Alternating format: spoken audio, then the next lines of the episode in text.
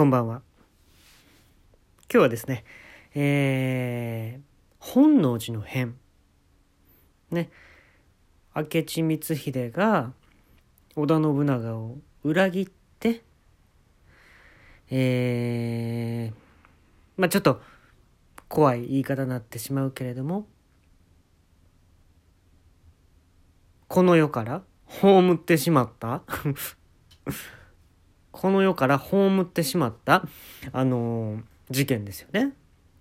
で、これの、あの、真実っていうか、これいろんな説があるでしょ？言ったら。織田信長が、こう、パワハラしてて、それに耐えかねて、もう殺してしまったとか、なんか他に誰か陰謀があってとか、いろんな説があるでしょ？でまあ一つ僕も説持ってるんですけどね。うん。だからまあ、ちょっと真実かどうかは分かんないです。それはもう全部の説でも言えることだと思うんですけれどもまあ何か参考になればいいなっていうぐらいでちょっと今日はお話ししたいなと思うんですけれどもあのもともとね一緒のあのバレー部だったんですよ。その織田信長の一座は。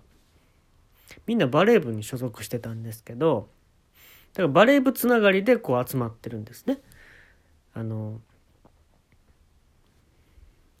もうメンバーって言っちゃいますねあのメンバーは。うん、でそのメンバーで夏合宿行くんですね。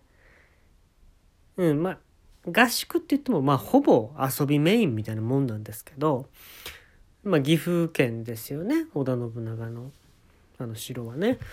でどこら辺がいいかって言ったら九州行ったことないって。織田信長。俺九州行ったことないわそういえばって。で明智光秀も後輩なんであいいんじゃないですか。うまいらしいですよあっちの飯もみたいな。飽きてくるな。うんやっぱり同じのばっかり食べてたらやっぱ飽きてくるな。っていうのを織田信長が言っててでまあじゃあお盆あたりで行きます？こう夏合宿みたいな感じで。で和気あいあいですよね言ったら。どこ観光する？みたいな。でまあ鹿児島行こうよってことになっていいっすねみたいな。その途中もなんか観光しましょうよみたいな。で普通に新幹線とかで行ってもなんかなあちょっと普通やろ？みたいな。でこの合宿が終わったらなんかみんなで将来まあ3年後か5年後集まってあの時ああやったよなみたいなちょっとネタネタになることもちょっと何個か欲しいな、みたいなこと言って、そういうまあ横島な気持ちがある時は大体おもろいことないんやけどな、みたいなこと言ったりして。で、ちょっとね、あの、今回フェリーで行こうと。うん。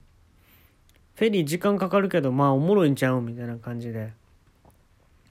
でね、まあ大阪の方まで普通に出てきてですね、岐阜から。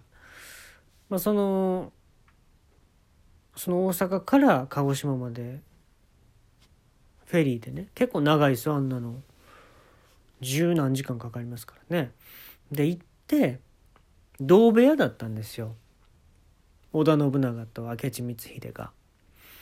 でここからなんですよ問題は。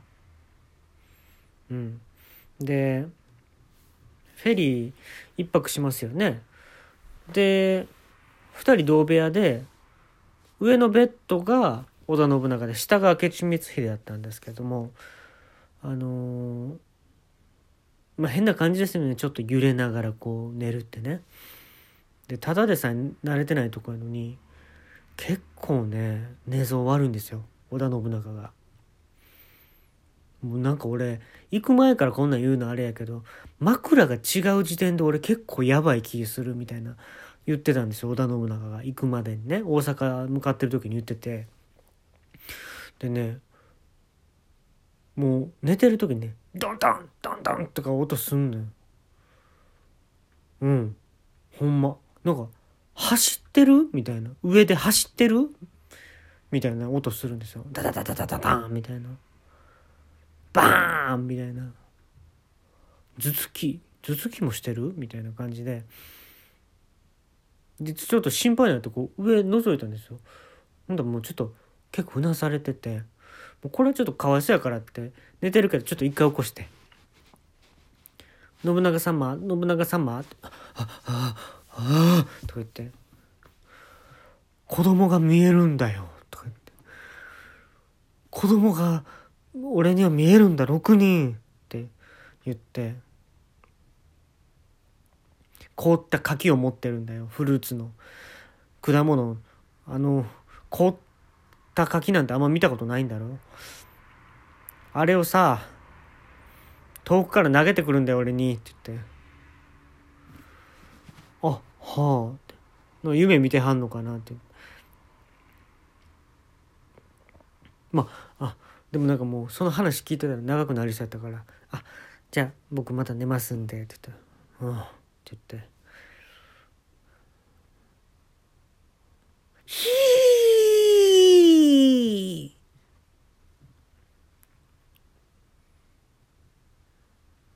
悲鳴ですよね。で「ええ？って思って見たらぐっすり寝てるんですよ。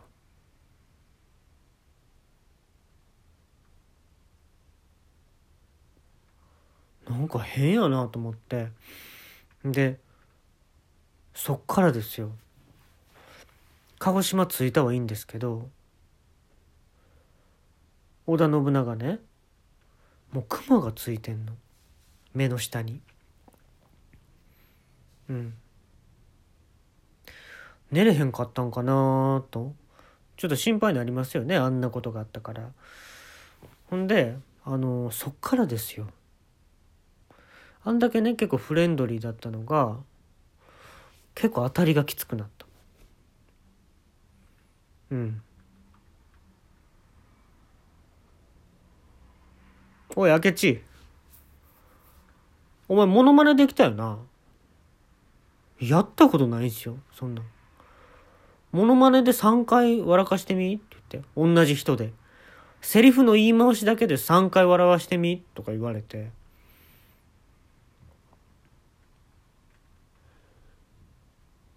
まあだから明智光秀もあんまレパートリーない中ね「ドラゴンボール」の海王様。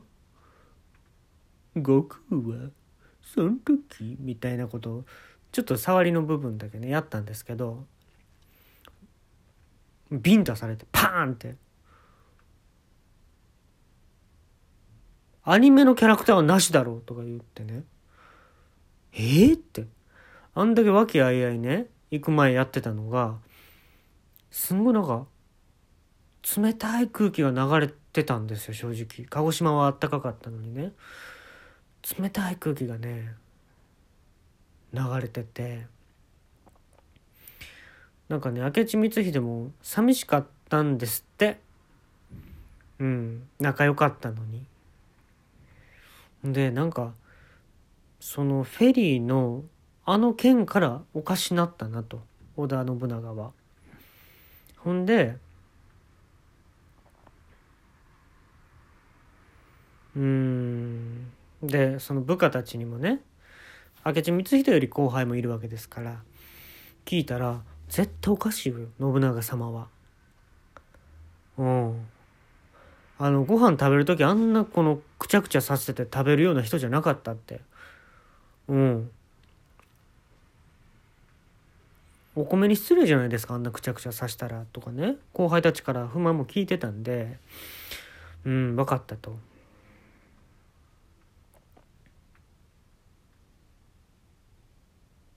ここからですよ歴史的事件本能寺の変ですね。で一人暮らしだったんですよ織田信長当時ね。で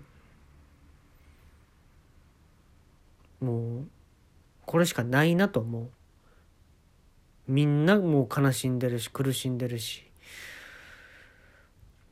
まあね火を放ってしまったわけなんですよ。うん。矢にねその火ですか？火炎の矢っていうの？それを。炎の矢をねこう放って燃え広がっていく姿をね見てあんだけお世話になったけどやっぱりもうあれはおかしいと。信長様っていうのがもう不自然な感じになってしまってた自分の中で。ほんでその炎の矢をね放ってる最中10本ぐらい放ったんですけどね。誰もいなかったとこですよ。周り見たらね6人の子供いるんですよ。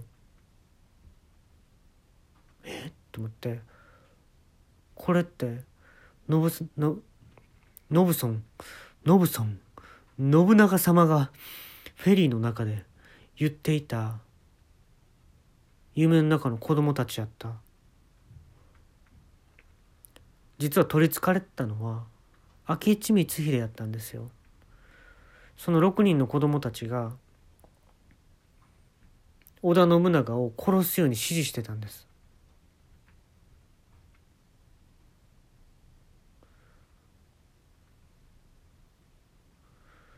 これをねまあ学会でこれが本能寺の変の全貌だっていうのをね話したんですよ僕。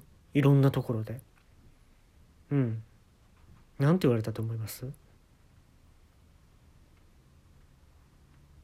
これね言っちゃいますよ。